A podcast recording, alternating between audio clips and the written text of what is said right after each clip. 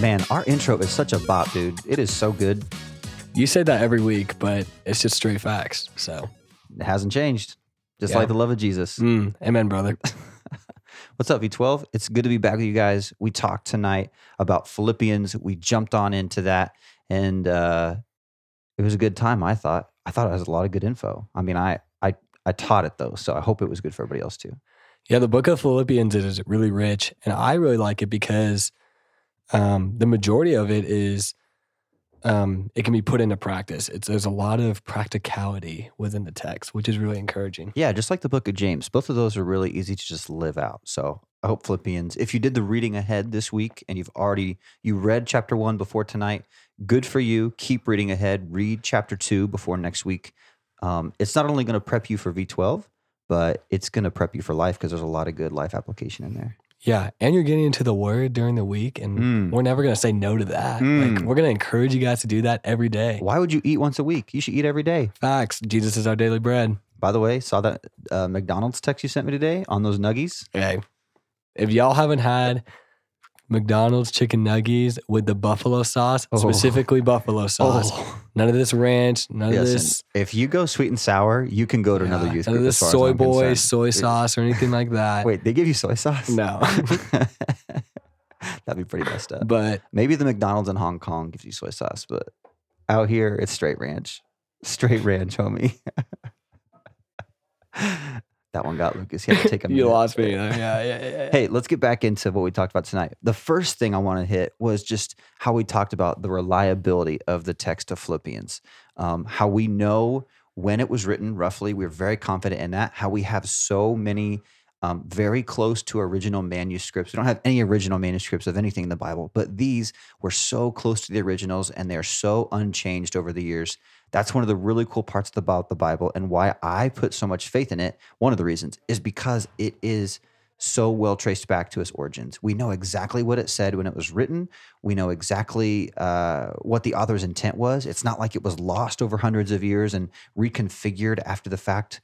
It is so close to the original that we know exactly what it was about. And so we can read it and apply it to our lives and know that that's exactly what the author was meaning to say. And I think that's not only true of Philippians, but the whole Bible. And it's a reason that um, I don't think that it is true, but that's a reason that I find the Bible so easy to stake my life on and to live for.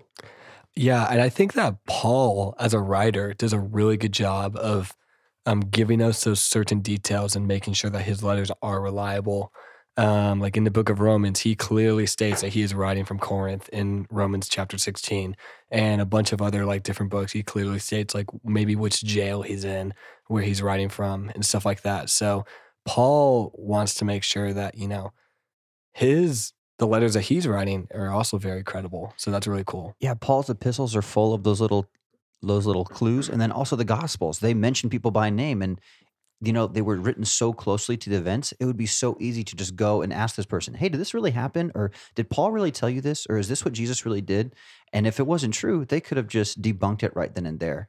But everyone validated it because it was written so closely to the originals and it's just completely um it's completely factual and it's so easy to see that it's the truth. It's, you know, we talk about faith and, and there is an element of having to believe in faith, but it's not blind faith. It's like this historically um, makes sense. And it's not something we're just choosing to believe willy nilly. It's like, okay, this is so well recorded that to deny it is to deny history. It's to, de- to deny, uh, you know, the fact that this has not changed over hundreds, thousands of years. And it's just really well documented. Exactly. The Bible isn't just a religious book.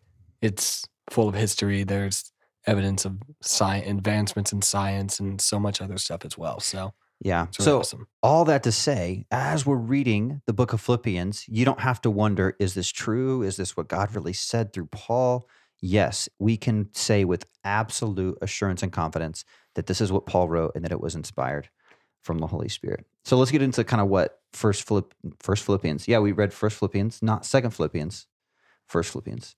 Psych, there's only one Philippians. But we read Philippians 1 and we talked about the three things that Paul did did not focus on in his life. He did not focus on his life circumstances, he did not focus on his life plan, and he did not focus on his bodily safety. Instead, he focused on the mission of Christ, and in this he is calling us to do those things too. So Lucas, my question for you is of those three things, which is it hardest to submit to Jesus? Your current life circumstances, your plan for your life, or your bodily safety?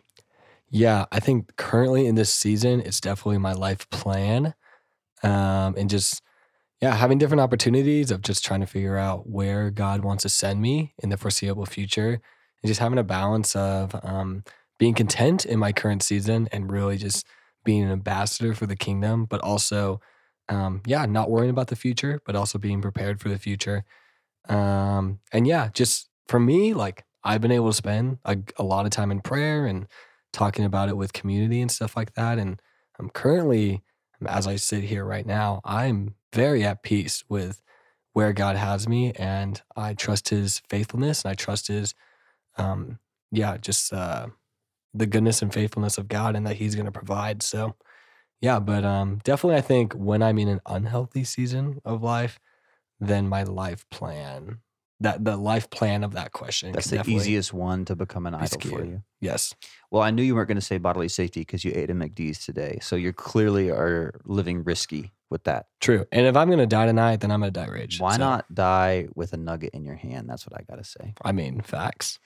Um, yeah, I think what you said is so true. And so many students listening to this are in that phase of planning their lives out. And that's good things. You should think about that. But we can never let it supersede what Jesus has for us and overtake him in affection in our heart. We should never love our plan for our life more than we love him.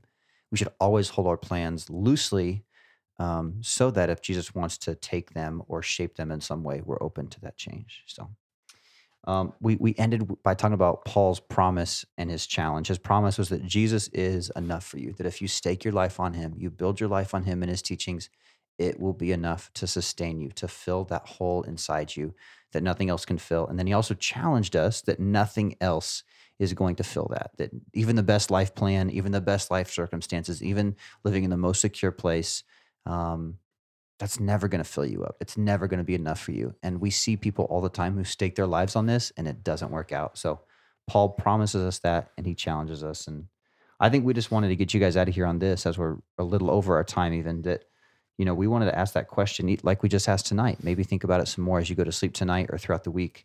Um, what am I valuing over Jesus? Is there anything that I am putting over him in my heart? Like, is it my life circumstances? Is there something that I am not trusting him with? Is it my plan for my life? Is it my desire to be safe and secure? Um, don't let those things, those good things, don't let those good things become barriers to following Jesus. Yeah, really spend time in self reflection. Um, self reflection is a very important part of our walk and it helps us grow closer to God. So um, take some time this week and really just either journal or pray or talk to a friend or something like that. It, I think it will really help you. Nailed it. All right, guys, we're out of here. We'll see ya. See ya.